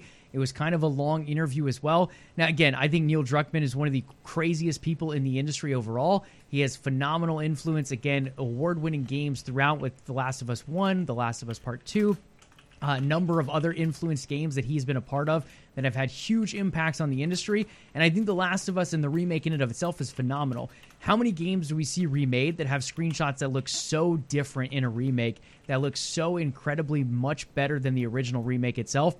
So I think that stuff is really cool overall. I just think again between the leaking and between Elden Ring being the comparison from last year, a lot of people are seeing this one falling far short because there wasn't that one more thing. It ended on this longer interview and then it ended with a game that was pretty much leaked 6 months ago and then leaked again with the exact trailer the same day. So I, I don't want to blame Jeff or Neil for this because I definitely don't think it's their fault. With that being said, I think the leaks kind of took some wind out of the sails to this ending. I can see that. Um, it, it definitely didn't have that same strong ending like we're used to uh, for any of Jeff Keighley's shows. Uh, definitely missing that kind of one more thing hype train, especially with all the news of all the big names that are currently out in California right now uh, in the video game world. Obviously, there's a ton of other showcases coming up this weekend as well. Um, but yeah, um, it, it was definitely a letdown because it didn't have that high energy, and the leaks definitely didn't help that at all. Um, I think overall, uh, you know, I said on the co stream as well. Jeff Keighley kind of went out there on a uh, PR press tour saying, "Hey guys, you know, kind of like cool off your expectations a little bit. Like, you have to remember we're coming out of a, a two year lockdown. A lot of studios are are still trying to put together these games. Uh, there's going to be some great stuff in there, but it's not going to be like the 2019 show or the 2018 show or anything like that. It's it's going to be uh, a little bit cooler when it comes to to the hot takes and, and the hot releases. Uh, so that is, I guess, something there. Uh, but at the same time, I mean, I think it's okay to feel disappointed with how the show ended. There's nothing wrong with that. Um, I think overall it was maybe like a solid seven out of 10, seven and a half out of ten. I agree with what Panicking Pat rated the show there. Uh, there were definitely moments that it was very slow, uh, and I think that is just a issue currently when it comes to video game showcases. That whoever actually puts it together is kind of missing where the energy spikes and drops, and it just stays too low for too long. Yeah, and long interviews can definitely have that effect, and we saw it here. So John gave it a 7.5, 8 out of 10. That's kind of in the same range I am. Drew, any particular thoughts that sway you out of that range from John and I?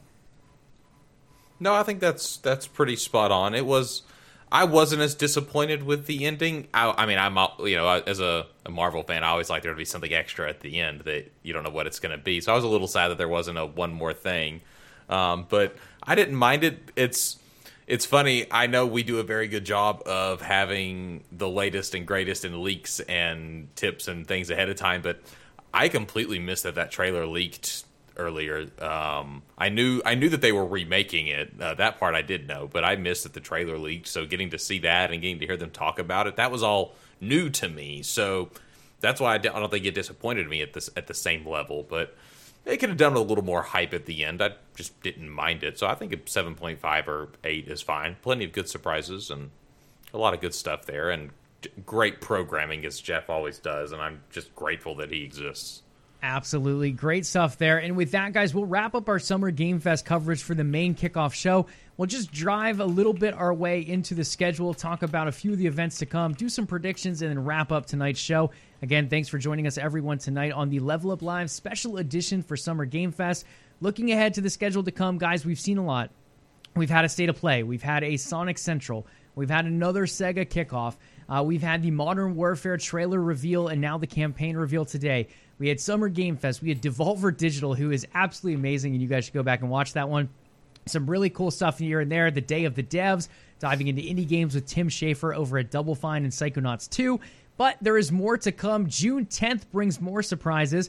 That's tomorrow, and it's bringing the IGN Summer of Gaming Expo. We have June 10th's Netflix Geek Gaming Day. I almost broke an NDA earlier talking about that one, so we're going to keep it light, but there's going to be some shows described there in gaming. Uh, lots of cool stuff there. June 10th, the Tribeca Games Spotlight as well to wrap things up. And then over to June 11th, that Saturday, the Guerrilla Collective Showcase, the Wholesome Direct as well. And then over to Sunday, the Big Behemoth. Uh, the Bethesda behemoth in Xbox Bethesda. That main showcase will be on June 12th. And guys, we'll be co streaming, the three of us, John, Joey, and Drew, right here once again. Uh, that co stream kicking off, uh, John, correct me if I'm wrong, 12.45 p.m. on Sunday Eastern Time. Sure, why not? There we go. And then we have the PC Game Show following up after that, and then the Future Game Show as well that same night.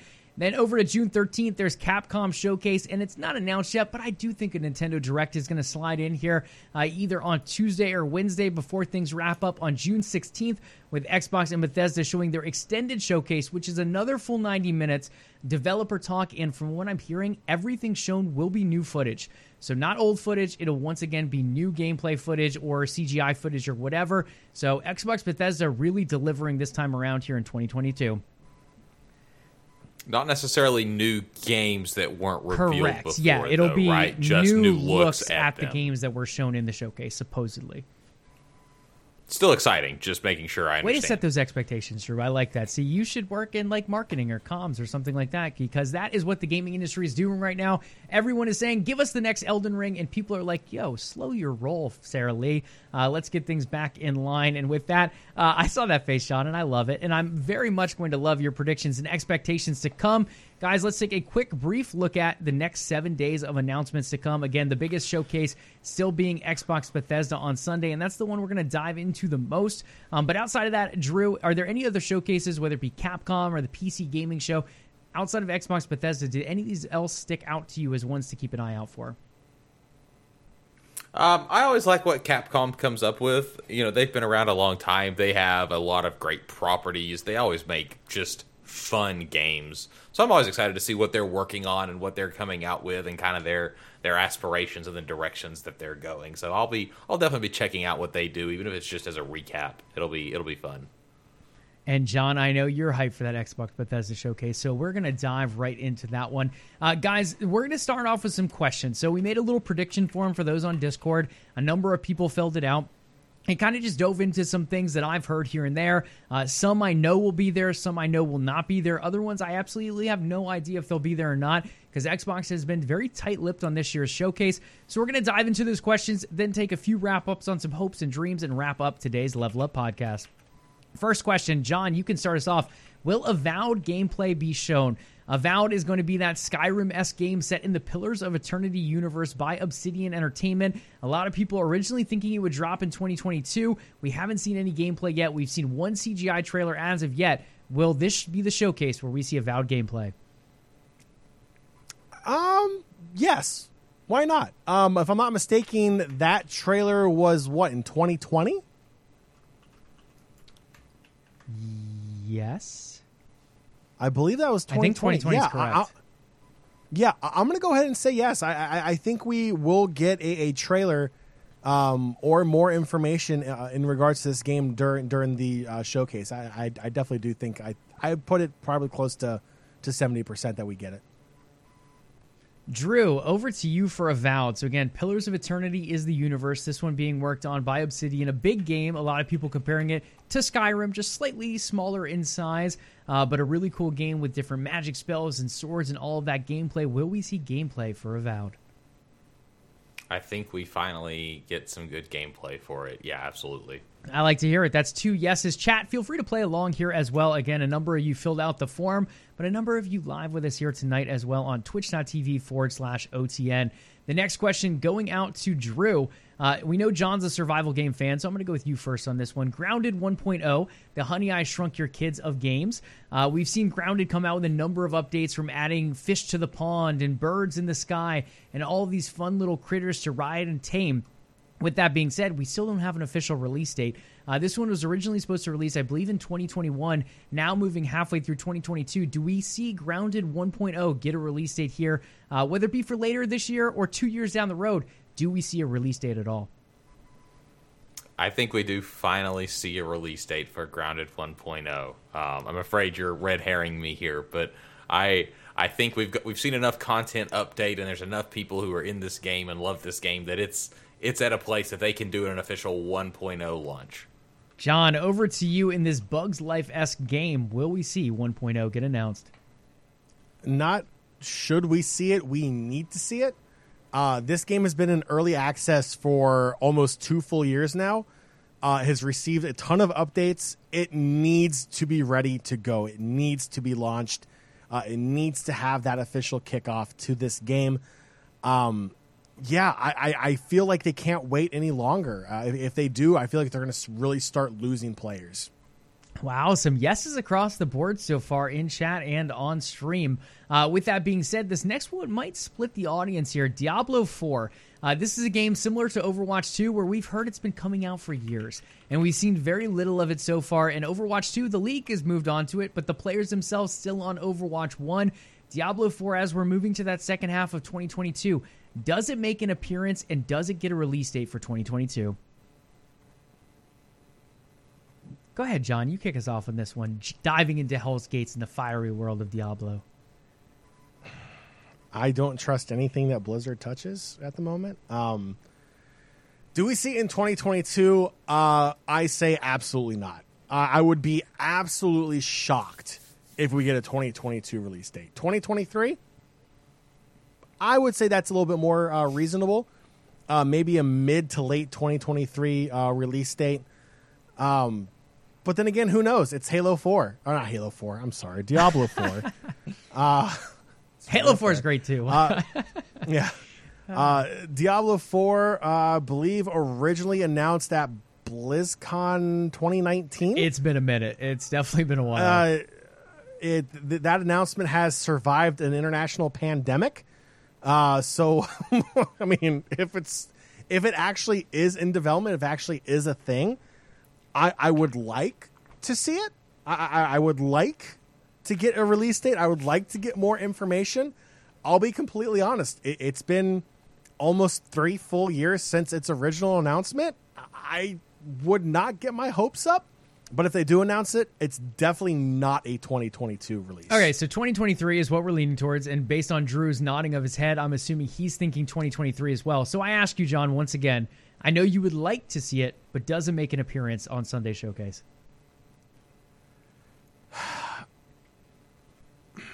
I'm split. Um, I need a decision. tick tock, tick tock.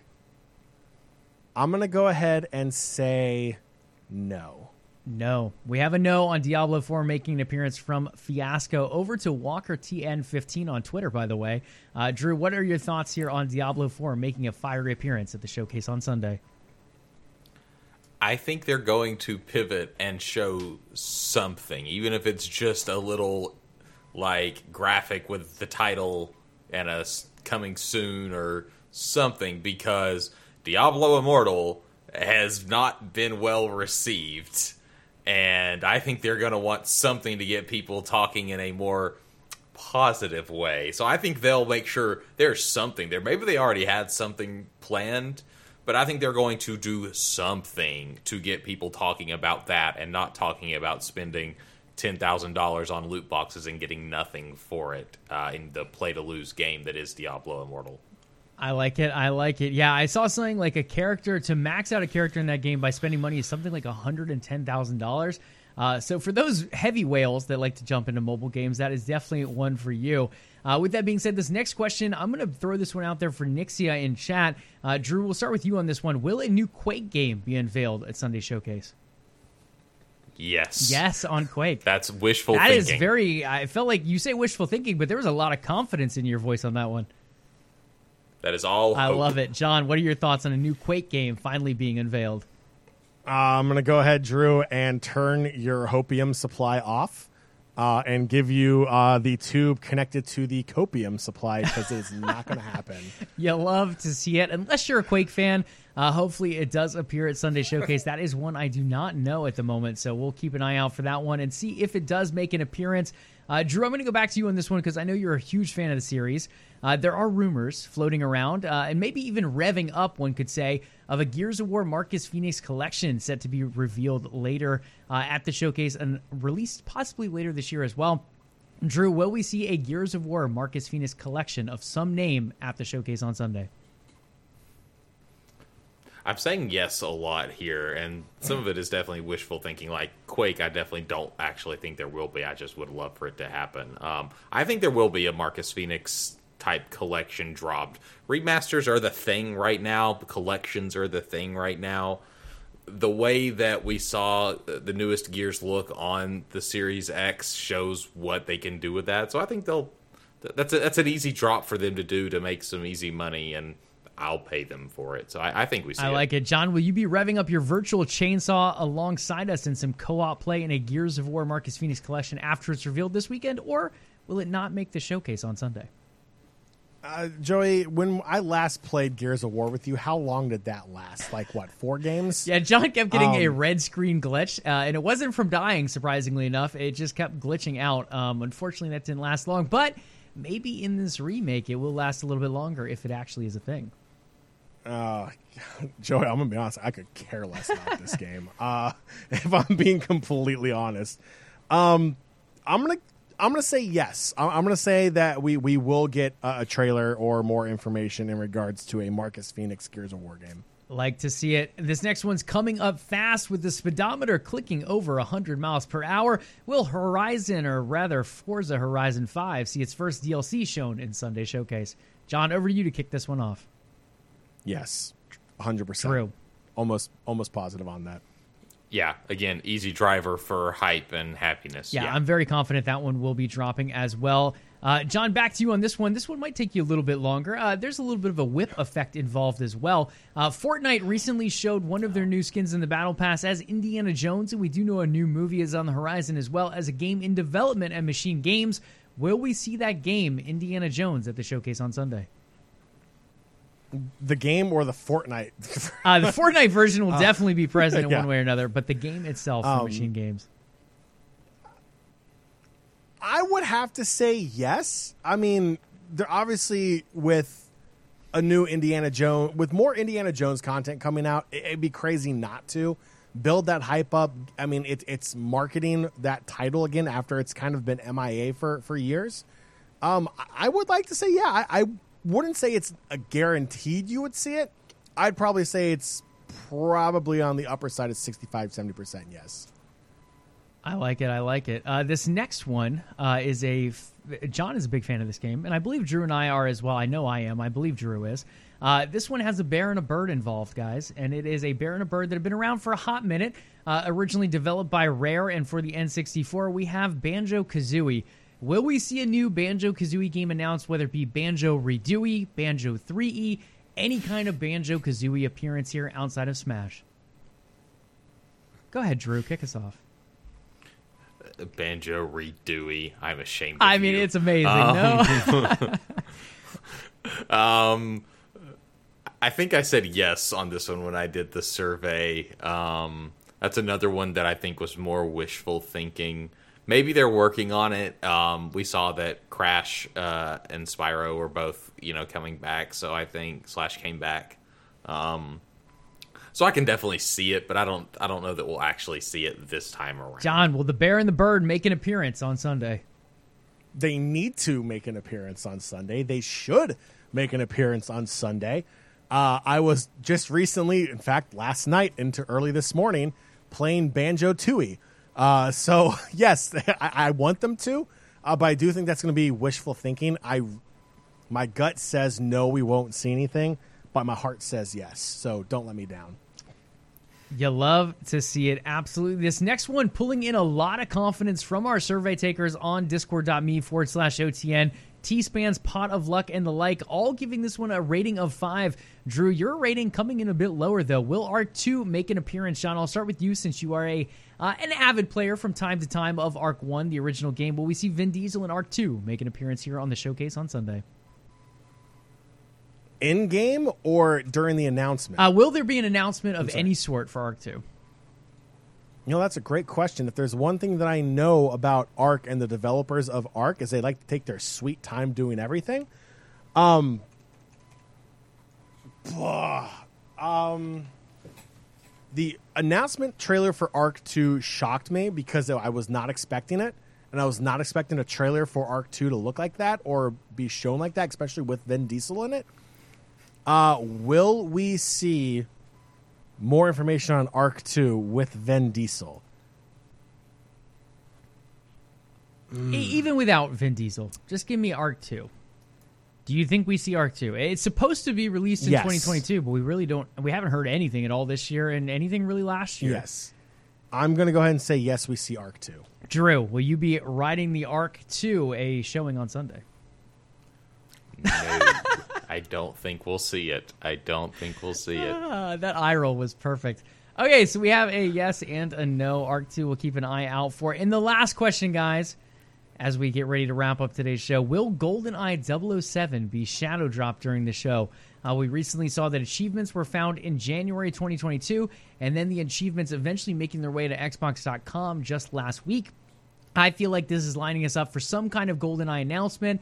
The question is, it's coming. But will it be dropped after the show on Sunday? Drew, over to you first. I think so. This is another one of those that's probably more wishful thinking than reality, but everybody loves a good shadow drop. So yeah, let's say it's going to happen. John. Please. I absolutely love GoldenEye and I would love to play it again. Uh, I mean, I'll just hook up my N64 and play that, but I think I'm going to get different connectors for an HDMI though. Uh, but yes, uh, I would love for that. Wishful thinking says yes. It I I'll tell you what. I will be surprised if it actually is announced and shadow dropped. I want it to, but I am not going to get my hopes up. I have learned in life to keep your expectations right next to the ground. That way you'll never be disappointed. So I will go ahead and say no, but my heart says yes. There you have it. John is keeping his expectations grounded 1.0 on this edition of Level Up. Uh, I'm excited. I think you guys had some great predictions throughout. I think a number of those will come true, and you guys can find out if they do by joining us on a co-stream on Sunday, kicking off 12:45 p.m. Eastern Time, and running through that show, diving into plenty of announcements from Xbox and Bethesda.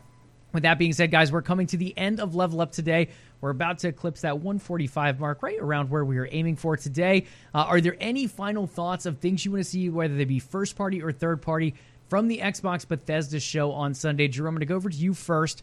What are your final thoughts? And are there any of those lingering games, whether it be an IP that you want to see revived, a new game, or a game that's been announced like Fable or Perfect Dark that you want to see footage of? What are you looking forward to on Sunday, and what are those hopes and ambitions? As I just put into chat, I really hope that we get some look at Fable. Um, I love that series, even though I never actually played Fable 3 because I started it and I just wasn't a fan of what they were doing there um, moving too much away from the fantasy and into the industrial age. I wasn't a huge fan of that, but I, I spent so many hours in the first Fable and in Fable Two, and then when they redid the first Fable, bought it again on everything that I could. Um, I really need to see some of that, and I would also just love to hear um, a little more about the next Elder Scrolls. I don't expect them to show anything, but an update would be nice. Uh, beyond, even if it's just, hey, we're still working on it. Like just to know that it's still there. I, I'm excited for whatever that's going to look like. I know we have plenty before then, but please give me a little nugget. There you go. Some Fable footage, some Elder Scrolls, and more from Drew. Over to you, John. Is there anything else you're looking for? I know you're a fan of Sea of Thieves. I think we'll probably get some kind of big update there. Uh, maybe if you want to dive into that or anything else that might be tickling your fancy on the Xbox Bethesda side. Yeah, Sea of Thieves would be great. Um, more content there, more updates of what's coming along. Uh, right now, I know they have a great PVE story currently going uh, based upon their seasonal rotation, which I think is really, really cool. Uh, there's making a lot of uh, environment changes based upon decisions of the players, uh, you know, in game. Uh, so I think that's pretty cool as well. So I definitely think we'll see a Sea of Thieves update, a, a pretty big update for them. I know one I would love to see, and I understand the acquisition's not complete yet, but and I also know that there's like zero point zero zero zero zero zero zero zero zero zero one percent chance of this ever happening. Wow, this is very high. Um, yeah. Um, I would love to see StarCraft Oh. uh, revitalized. Um, I, I understand that most of the team that worked on StarCraft has left Blizzard, and I understand that. I get that. Uh, you know, we, we, saw the RTS game uh, in uh, Summer Game Fest uh, that is being developed by some of those same people that made StarCraft. Uh, yes, StarCraft is still technically owned by Blizzard. Yes, if that act, if that uh, acquisition goes through with Microsoft, I would love to see them maybe revitalize it. Maybe add more content to StarCraft 2. Maybe make a StarCraft 3. I know at one point in time, Blizzard was even fiddling around with the idea of a StarCraft MMO. Um, I would love to see StarCraft, a, a game that changed the RTS genre, that changed gaming for the better. Um, I would love to see that story continue. Uh, I and I don't have any expectation of seeing anything anytime soon with that, uh, just because of those reasons I just listed. Um, but that is a pipe dream and a half that I would I would love to see one day. I would love to see that as well. StarCraft, just an amazing legendary IP. I love the co-op mode. I love the uh, the actual competitive mode. Even though I felt like I was got my butt kicked in it, it was still a fun time to be had with friends. Uh, I think you will see some RTS footage potentially in this showcase on Sunday, John. Unfortunately, not StarCraft to my knowledge. Um, but again, they've kept it under wraps pretty well. So who knows what is in the works there? I will say there should be at least one Activision Blizzard reveal, and it's not Call of Duty, so there should be some movement going on there. Uh, again, they have to be careful with that acquisition still in the works. They can't do too much together as of yet. Uh, racing fans, Forza Motorsport 8 has been another one that's been highly anticipated. I think you will see that here. I don't know what the release date is. I'm thinking it's still 2022, um, but we should see some footage of that. Al- uh, Avalanche's Contraband, that kind of smuggling game set in like a Southeast Asian environment. We should see gameplay for that. Um, again, I don't want to run into too many of these because I just want to touch on some of the big ones. The rest are kind of more surprise worthy, so we're going to keep those for now, and we'll talk about them during the co stream when it eventually comes. Uh, one more that I do want to touch on, though A Plague Tale Requiem. Guys, I love A Plague Tale. It's currently on Game Pass. Highly recommended. Amazing story. Uh, Requiem comes out later this month, and it is dropping day one on Game Pass. I believe Xbox has the marketing rights for that, so you should see that, uh, as well as another game that's intrigued John, Drew, and I, Starfield. We'll probably see some kind of Starfield action as well at this showcase. Uh, with that being said, I think we'll wrap up today's show. Uh, John, if you want to get ready to cue that music. Uh, outside of the games, there should be a couple service and hardware announcements. Again, it's going to focus mainly on games and mainly on games coming out in the next year, uh, as well as some new gameplay footage because that has been heavily requested for a lot of these games. But I think you might see some fun stuff as well from a Game Pass family plan. Uplay joining Game Pass and getting more of those Ubisoft titles over there and much more. Keep an eye out for those as we get ready to wrap up the show and head into a weekend full of game announcements to come. All right, Nation, and that will do it for this Summer Game Fest edition of Level Up Live. But before you go, head on over to patreon.com slash OTN and consider becoming a part of the Overtime Network. In return, you'll get access to exclusive content that nobody else in the world can get unless they are a part of OTN Media. If you haven't done so already, make sure you follow the show on Twitch. Catch the next episode of Level Up Live. If you listen to the show on our podcast feed, please do leave us a review if your podcatcher allows. Level Up Podcast is available on your podcatcher of choice. You just have to look us up, the Level Up Podcast, and we are there for you. We love to hear from you. In fact, we love to hear from everyone in our community. We have multiple ways for you to reach out to us. Joey, what are some of those ways? Absolutely, guys. Head over to Twitter first and find us at Level Up Live. That is LVLUP Live. In addition to that, you can follow the umbrella company OTN Media over on Twitter and Facebook at OTN Media and on Instagram at OTN underscore media. Last but not least, hit us up with a follow, maybe even a juicy Amazon Prime, Twitch sub, whatever you want to give us over here. We appreciate it all. Twitch.tv forward slash OTN Media. Level up normally Thursdays at 8 p.m. Eastern Time. But again, the co stream guys, all three of us on that co stream, Xbox Bethesda and their game showcase on Sunday. This Sunday, 12:45 p.m. is when things kick off Eastern Time. All right, it's not required, but we are demanding you to be there on Sunday, 12:45 Eastern Time for that showcase for the official co-stream with the same cast of characters on your screen right now and as always next Thursday, June 16th for Level Up Live as we continue to cover the latest and greatest in gaming and esports news. Do your ears and eyes a favor, hit that sub and follow button to know when the next episode of Level Up Live is ready for your entertainment pleasures. We'll catch you all on Sunday or next week, depends upon when you tune in. Enjoy your weekend. Remember, be nice to your fellow gamers online. All right, knuckle crack time, boys. Are we, we ready to do this for for uh, for three people out? We all did it. I like when people listen. And as always, level, Level up. up.